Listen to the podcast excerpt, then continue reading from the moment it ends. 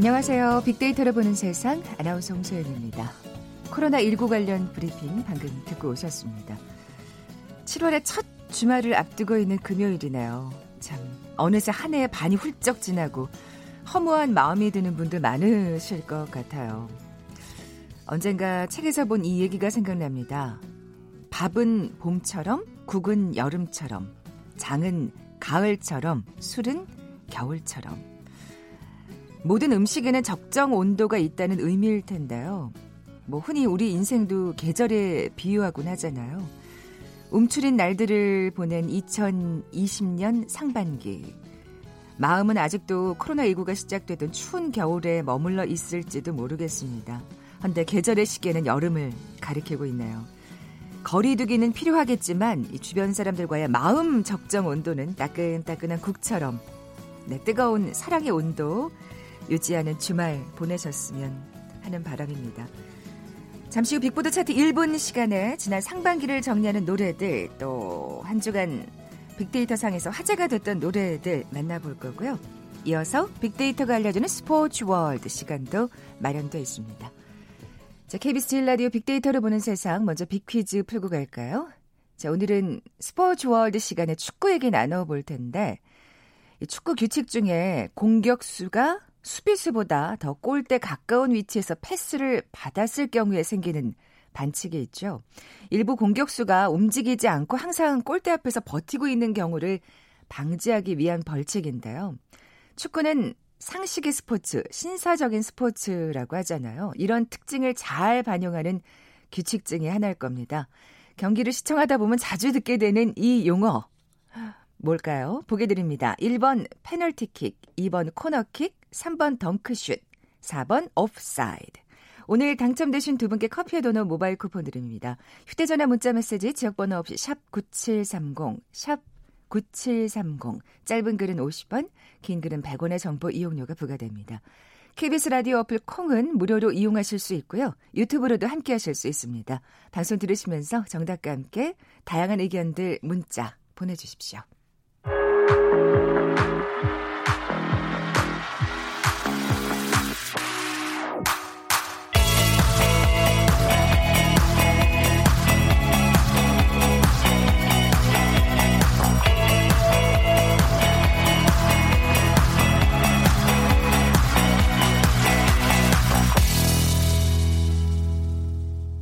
빅보드 차트 1분 다음 소프트 정유라 연구원 나와 계세요. 안녕하세요. 안녕하세요. 네, 이번 주에는 차트에 어떤 특징이 있을까요? 벌써 7월이다 보니까 그렇죠. 상반기가 끝났다라는 마음 때문에 상반기를 좀 아쉽게 보냈지만 그래도 그렇죠. 하반기는 좀 나아지길 바라는 마음이 담긴 노래들이 들어 있습니다. 그렇군요. 진짜 오늘도 또 60명이 넘었어요. 네. 사실은 진짜 어, 조금은 거리두기를 더 마음 깊이 새기는 주말 보내셨으면 네. 좀그 마음이 주말이면 풀어질 수 있잖아요. 네. 그런 마음을 갖게 되는데 정유라 연구원 2020년 상반기는 어땠어요? 제가 상반기를 정리하면서 연초했었던 일기를 읽어봤더니 정말 그땐 코로나가 올 줄 아예 모르고 그랬죠. 엄청 거창한 계획들을 세워놨었더라고요. 뭐 어. 뭐 여행을 간다, 뭐 테니스를 배운다 이런 코로나 때문에 할 수 없었던 일들을 적어놨는데 하반기에는 조금 더 기본에 충실하면서 살아야겠다라고 조금 다짐했던 어, 상반기 정리였습니다. 네. 자 그러면 차트 5위부터 차근차근 살펴볼까요? 5위는 이지연 씨의 바람아 멈춰다오입니다. 어, 이 노래가 왜 올라왔을까요? 이 노래가 저도 이지연 씨 이름과 바람아 멈춰다오가 새로 올라와서 굉장히 놀랐는데요. 이번에 한 주 동안 그 태풍급 장맛비 때문에 그렇죠. 많은 지역이 피해를 입었고 또 많은 분들이 고생을 하셨을 텐데 코로나로 인해서 굉장히 많은 예산들이 나갔기 때문에 이번에 태풍까지 준비할 예산이 많이 부족하다 그런 뉴스도 들려오고 음. 그래서 사람들이 제발 이번 태풍만은 좀 비껴가기를 바 바라는 마음을 담아서 이 노래가 다시 네. 이번 여름만큼은 네. 태풍 피해는 좀 없었으면 네, 정말 자연재해까지 겹치면 모든 사람들이 너무 힘들 것 같고 수고하고 계신 공무원들의 부담이 가중될 것 음. 같아서 이번에 바람만큼은 제발 멈춰 달라는 글이 많이 올라오고 있었습니다. 자, 그러면 간절한 마음을 네. 담아서 어, 들어볼까요? 오랜만이네요. 네. 이지연의 바람아 멈추어다오. 해가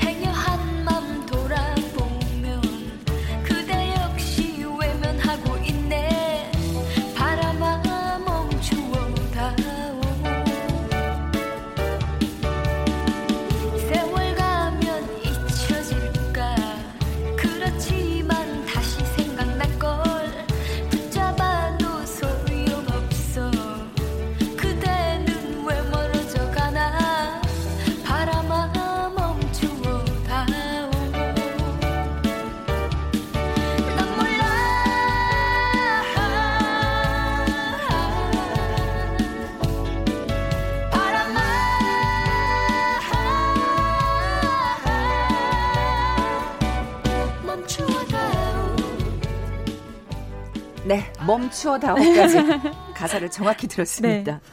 빅보드 차트 어, 5위 곡 이지연의 바람아 멈춰다오였고요. 4위 곡은요? 4위 곡은 이정현 씨의 반입니다. 아, 이거 상반기하고 네. 딱 맞아떨어지는 의미심장한 가사 제목인데요. 정말 이보다 더 반의 존재감이 컸던 한 해가 있었나 싶을 음, 정도로 맞아요. 상반기가 굉장히 불안했고 또 우울했던 것 같은데 어떤 분들에게는 굉장히 존재감이 큰 상반기였고 또 어떤 분들에게는 내가 뭘 했지?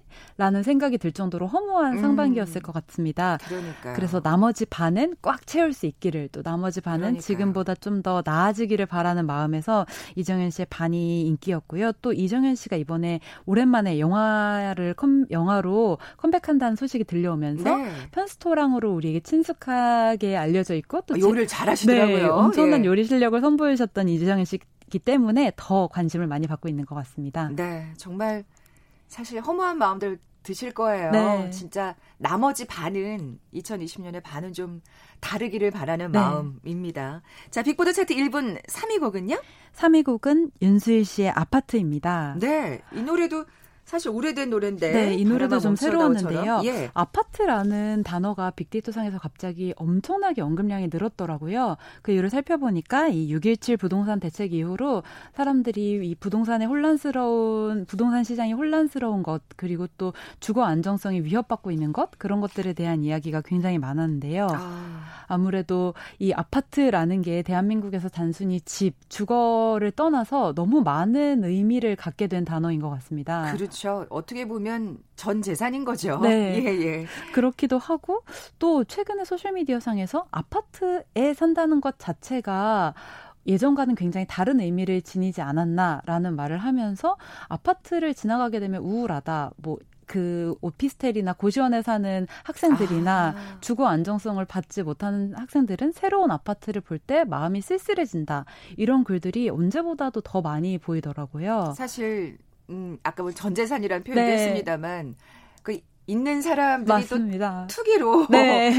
더 재산을 불리기도 하고 네. 그렇게 보일 수 있으니까요. 네. 상대적 박탈감을 특히 젊은 세대들이 네. 더 느끼고 있는 것, 것 같습니다. 네. 그래서 이 아파트란 노래가 다시 재해석되면서 사실 그 아파트에 살던 여자를 짝사랑하던 게 그녀가 부자 여서는 아니었나 이런 장난글이 올라올 정도로 아유 참 씁쓸하네. 네. 예. 아파트 노래가 다시 인기를 얻고 있고 그 노래가 워낙 또 한국 시티팝의 원탑이다. 대한민국 대표 응원가다.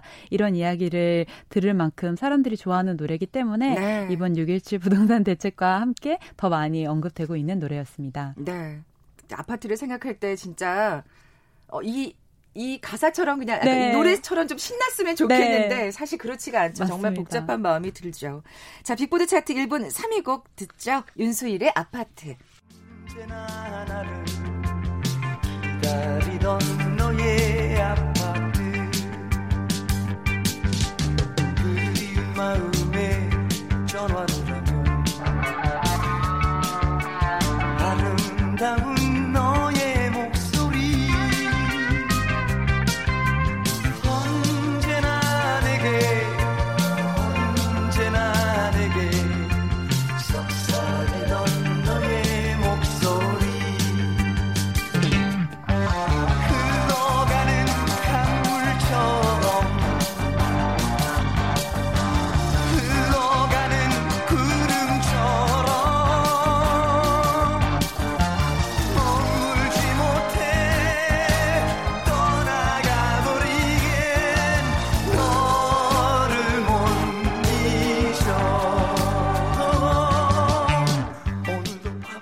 진짜 응원가로도 정말 네. 많이 여기 으쌰라 으쌰 이렇게 나가야 되는데 정말 예 이 노래처럼 아파트 생각할 때 기분이 참 좋았으면 좋겠습니다. 네. 자 빅보드 차트 1분 2위 곡으로 넘어가 볼까요? 네, 2위 곡은 닥터피쉬의 난 항상 여기 있는데 뭘 그리 서두르시나 이 사람아입니다.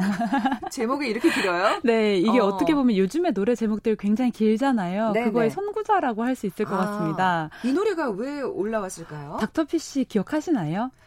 그죠. 기억나죠. 네, 그 예. 유세윤 씨와 양상국 씨와 또 이종훈 씨가 있었던 그룹인데 개그 콘서트가 이번에 막을 내리면서 아, 그래서. 많은 분들이 다시 한번 닥터피쉬를 비롯해서 개그 콘서트를 추억하는 마음에서 이 노래가 다시 화제가 되었습니다. 음, 그렇군요. 정말 매 주말을 책임졌던 맞아요. 개그 콘서트고 그 노래가 나오면 아 이제 월요일이구나 이제 주말이 끝나는구나라는 음, 음. 서운한 마음이 들었던 프로그램이어서 많은 사람들 가슴속에 되게 오래 기억날 프로일 것 같습니다. 20년이 넘었으니까요. 네, 그죠? 21년이었다고 하더라고요. 아, 그렇군요. 예, 예.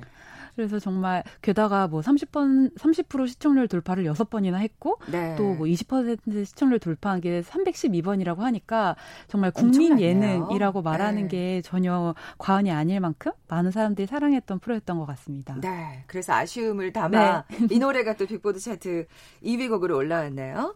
자, 그러면 가장 어, 한 주간 빅데이터상 애청자들이 많은 관심을 보인 노래 대망의 1위 곡은요? 1위는 비행기, 거북이가 부른 비행기입니다. 네.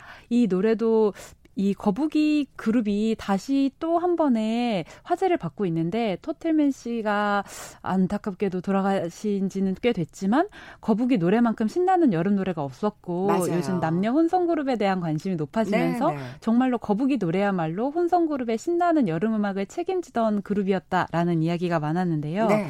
그보다 또 비행기라는 말이 소셜 미디어상에서 화제가 된 것은 1일부터 이제 유럽에서 한국에 대한 입국 제한을 해제했더라고요. 그 랬죠. 그 우리가 원한다면 이제 유럽에 갈 수는 있는 상황.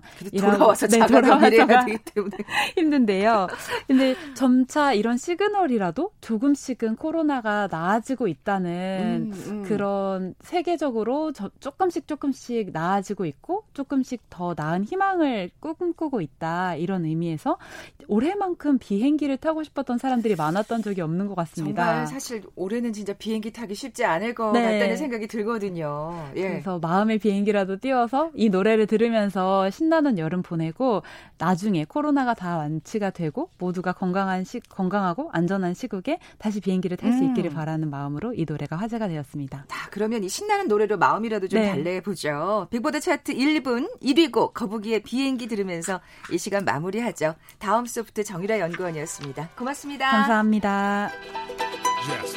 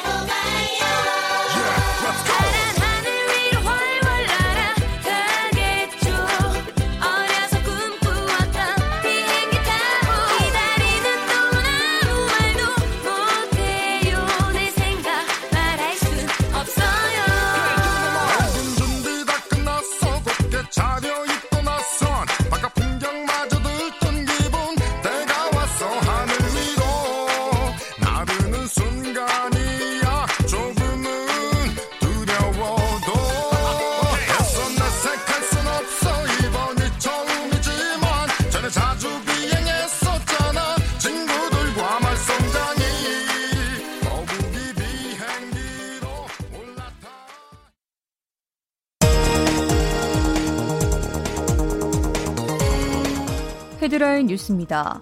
추미애 법무부 장관이 윤석열 검찰총장에게 이른바 검언 유착 의혹 사건 처리와 관련해 수사지휘권을 행사한 가운데 검찰이 이를 수용할지 여부를 두고 의견 수렴에 들어갔습니다. 국회가 오늘 저녁 본회의를 열고 3차 추경안을 처리합니다. 원 구성에 항의하며 추경 심사에 불참해온 미래통합당은 오늘 본회의에도 전원 참석하지 않을 예정입니다.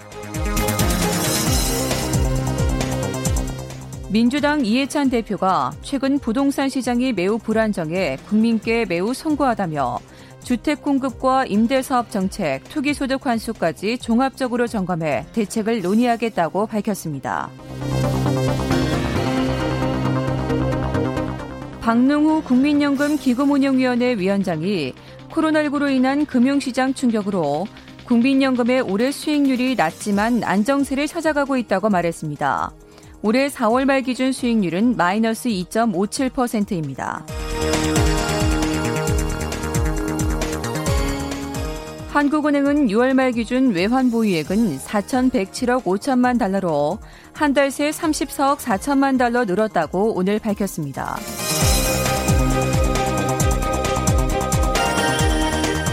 경기 안산 유치원에서 집단 식중독 사건이 발생한 것과 관련해 정부가 전국 유치원과 어린이집 급식소를 대상으로 한 달 동안 위생 점검을 합니다.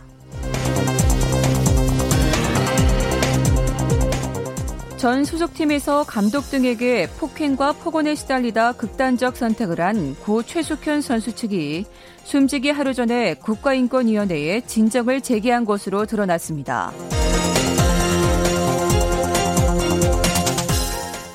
서울시 종로구가 코로나19 확산을 막기 위해 옛 주한 일본 대사관 앞 평화의 소녀상 주변 집회를 전면 금지했습니다. 미국이 코로나19 치료제인 렘베시비르 3개월치 물량을 싹쓸이한 것으로 전해졌습니다. 생산 물량의 92%입니다. 지금까지 헤드라인 뉴스 정원나였습니다.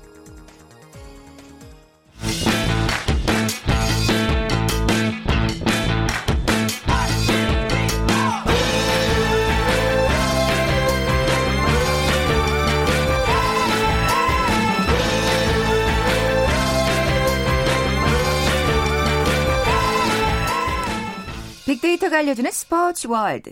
스포츠 서울의 도영인 기자 나와 계세요. 안녕하세요. 네, 안녕하세요. 네, 먼저 빅퀴즈 내주십시오. 네, 오늘의 퀴즈는 축구 규칙에 관련된 건데요. 이 공격수가 수비수보다 좀 더 골대 가까운 위치에서 패스를 받았을 경우에 이 생기는 반칙입니다. 네. 이 반칙이 나오면은 이제 상대 팀에게 간접 프리킥이 주어지게 되죠. 이 보기 드리겠습니다. 1번은 페널티킥, 2번 코너킥, 3번 덩크슛, 4번 옵사이드입니다. 네, 정답 아시는 분들 저희 빅데이터를 보는 세상 앞으로 지금 바로 문자 보내주십시오. 휴대전화 문자 메시지 지역번호 없이 샵 9730, 샵 9730. 짧은 글은 50원, 긴 글은 100원의 정보 이용료가 부과됩니다. 콩은 무료로 이용하실 수 있고요. 유튜브로 보이는 라디오로도 함께 하실 수 있습니다. 자, 오늘은 한국인 프리미어 리거에 관한 얘기 나눠볼 텐데 딱 떠오르는 선수가 이 사람이죠. 손흥민 선수. 네네. 네. 음. 손흥민 선수 이거 올, 오늘 새벽에 이 경기를 했어요. 이 셰피트 유나이티드랑 원정 경기를 했는데 이번 경기가 이제 리그 재개하고 나서 세 경기 연속 출전이고요. 이 경기에서 이제 경기 종료 직전에 케인의 골을 도우면서 두 경기 연속 도움을 기록했습니다. 음. 아쉽게 팀은 1대 3으로 졌고요.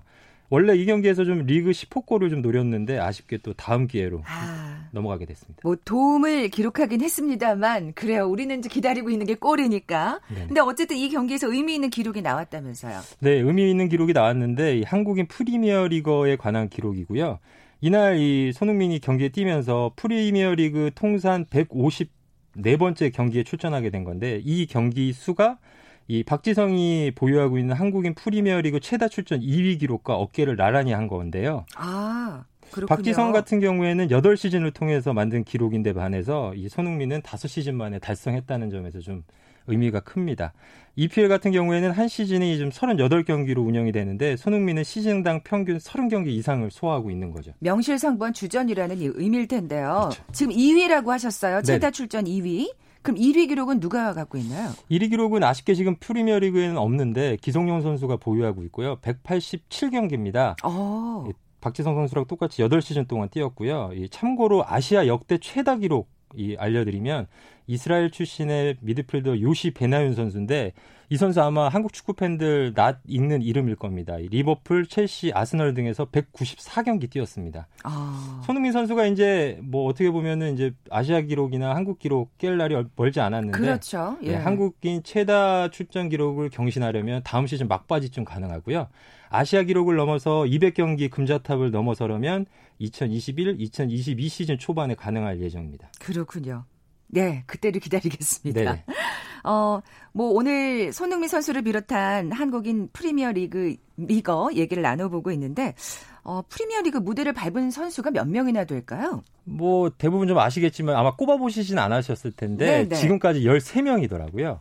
확인을 아. 해보니까 생각보다 많습니다. 생각보다 많네요, 네네. 진짜. 음. 뭐 2005년에 다들 아시다시피 이 박지성 선수가 맨체스터 유나이티드의 유니폼을 입으면서 한국인 프리미어리거 시대가 열렸고요. 야, 그땐 정말 너무 놀랐어요. 그렇죠. 다들 사실 이 설마 우리나라 선수가 잉글랜드 프리미어리그 무대에서 뛸까 하는 뭐 뭐라 그럴까 좀 뭐 의구심 뭐 이런 것도 있었는데 막상 이 당시에 이 퍼거슨 감독 옆에서 입단식 했을 때 그때 이제 한국인 이제 축구 팬들 다 놀랐죠 일단. 네, 네. 이제 그 박지성 선수가 이제 포문을 연 다음에 이영표, 설기현, 이동국, 김두현, 조원희, 이청용 선수가 이제 연이어서 EPL 무대를 밟았고요. 2010년대에 들어서는 지동원, 박주영, 기성용, 김보경, 윤석영 선수 등이 EPL 무대에 입성을 했습니다. 이 한때는 한 네다섯 명이 같이 뛰면서 한국인 맞대결, 뭐 프리미어리그 이제 한국인들이 같이 한 그라운드에서 아, 뛰는 모습 종종 봤잖아요. 그러니까요. 예. 근데 이제 점점 이제 숫자가 줄어서 지난 1월에 이제 기성용 선수가 뉴캐슬과 작별을 한 뒤에는 손흥민 선수 혼자 고군분투하고 있습니다. 아, 지금 현재는 손흥민 선수 혼자군요. 네. 어. 프리미어 리거에 관한 빅데이터 반응도 살펴볼까요? 네네. 이 감성 연관어에는 활약하다, 출전하다 이게 사실 이 경기 관련 단어잖아요. 네네. 이런 것들이 좀 눈에 많이 띄고요. 잘하다, 뛰어난 재능을 가지다 등의 이 긍정적인 표현이 다수 포함되어 있습니다. 그렇군요. 뭐 긍정적일 수밖에 없는 예, 사실 단어예요. 그렇죠, 그렇죠. 프리미어 리거. 네네. 아, 사실 이 프리미어 리그라는 게 진짜 축구 선수들에게는 정말 마지막 꿈의 무대라고 할까요? 그렇죠. 누구나 다 목표를 거기로 잡고 있지 그렇죠, 않나요? 그렇죠, 그죠. 그죠. 특히 뭐 국가대표팀 선수들 같은 경우에는 최종 종착지라는 약간 의미도 아직 있고요. 이 왜 그러냐면 영국이 이 축구 종주국이라 종주국이기 때문에 상징성도 있고 그리고 전 세계에서 아마 제일 인기가 많은 리그일 거예요. 예. 음, 음. 뭐 중계권 판매도 뭐 한 200개국 가까이 팔리는 걸로 알고 있고 네. 이 유럽에서 뭐 이탈리아, 스페인, 독일, 프랑스 같이 빅리그들이 많아요. 많은데도 불구하고 아직까지는 한국 선수들의 이 최애 이 무대로는 EPL이 꼽히고 있습니다. 음, 음. 이 좀 그런 이유 중에 또 한 가지 말씀을 드리자면 이 어떻게 보면 허락받은 자만 뛸 수 있는 무대라고 불리거든요. 그 이유가 외국인 선수들한테 좀 까다로운 진입 장벽이 있어요. 아, 그렇군요. 예, 외국인 선수들 같은 경우에는 work permit이라고 해서 취업 비자를 받아야 되는데 이 취업 비자 받는 게 좀 어렵습니다. 이 한국 선수들 같은 경우에는 최근 2년간 A매치 가운데 75% 이상을 소화해야 이 워크 퍼밋을 발급 받을 수 있거든요. 어, 그래요. 그래서- 이건 또 몰랐어요. 그래서 뭐 아무나 뛸 수가 없는 게 자기가 아무리 출중한 기량을 갖고 있다고 해도 국가대표팀 쪽에서 좀 활약을 하지 않았으면 어. EPL 무대는 좀 가기가 힘들고요. 만약에 이 출전 기준을 채우지 못할 경우에는 또 다른 기준이 하나 있는데 이적료가 천만 유로, 우리 돈으로 130억 원을 넘어서면 잉글랜드 축구협회에서 발급을 해줍니다. 어, 워크폰. 그, 사실은 이거는 그러니까 그 말씀하신 대로 뭔가 이렇게 혜성같이 나타나서 등장해서 뭐 이런 선수가 뛰기는 어렵다는 말씀이시고요. 네네, 그렇죠. 결국에는 또 사실 그런 선수에게 이정료가 이렇게 많이 붙을 수는 없잖아요. 혜성같이 등장한 근데 사람한테. 에, 이게 네. 생긴 이유가 자국 선수들 보호하려고 한 거거든요. 아, 그러니까 잉글랜드 워낙 좋은 선수들이 여기저기서 많이 오다 보니까 전 세계에서 잉글랜드 선수들이 뛸 곳이 좀 줄어든다는 그런 좀 이제 자국에서 좀 그런 얘기가 있었죠. 그런 이제 속내가 있었군요. 네, 그래서 이제 좀 정말 좋은 선수만 받겠다. 아. 뭐 이런 거죠, 속내는. 그러다 보니까 이제 축구 선수들에게는 희망의 그렇죠. 꿈의 무대가 더욱더. 돼 버린 거죠. 어. 가기 힘들다, 뭐 이렇게 좀 어렵다 이러면 더 가고 싶잖아요. 그런 심리가 그럼요. 어떻게 보면 있는 것 같아요. 사실 그게 또 목표가 되는 거고요. 네, 예. 실제로 지금 뭐 한국 선수들 가운데서도 EPL에 도전하려고 하다가 이 워크 퍼밋이 안 나와가지고 못한 사례도 있습니다. 실제. 아, 진짜 그럴 수 있겠어요. 예.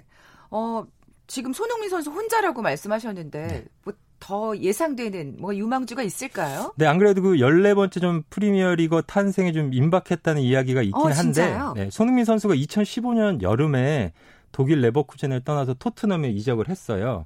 그 이후에 이제 5년 동안은 한국인 프리미어 리거가 탄생하지 않았는데 국가대표에서 찾아봐야 되는 거잖아요. 이 수- 기준으로 그렇죠. 하면. 예, 이제 예, 후보자들은 아무래도 이제 국가대표팀에 있겠죠. 그러면 이제 세 명 정도가 지금 이야기가 나오고 있어요. 이제 중국에서 뛰고 있는 지금 수비수 김민재 선수, 그리고 독일 2부 리그에서 뛰고 있는 미드필드 이재성 선수, 그리고 오스트리아 잘츠부르크에서 뛰고 있는 공격수 황희찬 선수가 후보군인데 어, 이세 선수 지금 유럽 언론에서 뭐 하루 하루 하루마다 거의 뭐 보도가 나오고 있습니다. 황희찬 선수의 활약은 또 우리가 익히 네, 그렇죠. 예, 보도를 통해서 황희찬 알고 선수 있고요. 같은 경우에는 유럽 대항전에서 특히 이 챔피언인 리버풀과의 경기에서 맹활약을 펼쳐서 눈도장을 이제, 확 예, 찍은 거죠. 예. 몸값이 이제 상승을 했는데 급상승했는데 문제는 지금 황희찬 선수 같은 경우는 독일 분데스리가 팀과의 좀 이적설이 좀 구체화되고 있기 때문에 잉글랜드 무대로 갈 가능성이 이제 점점 줄어들고 있고요. 그렇군요. 본인으로서 좀더 아쉽겠네요. 이게 좀 타이밍이 또 잘 맞질 않았네요. 어. 뭐 분데스리가에서 잘 해가지고 다시 이제 점프하는 의미로 이제 잉글랜드로 그래요. 갈 수도 있으니까요. 네, 네.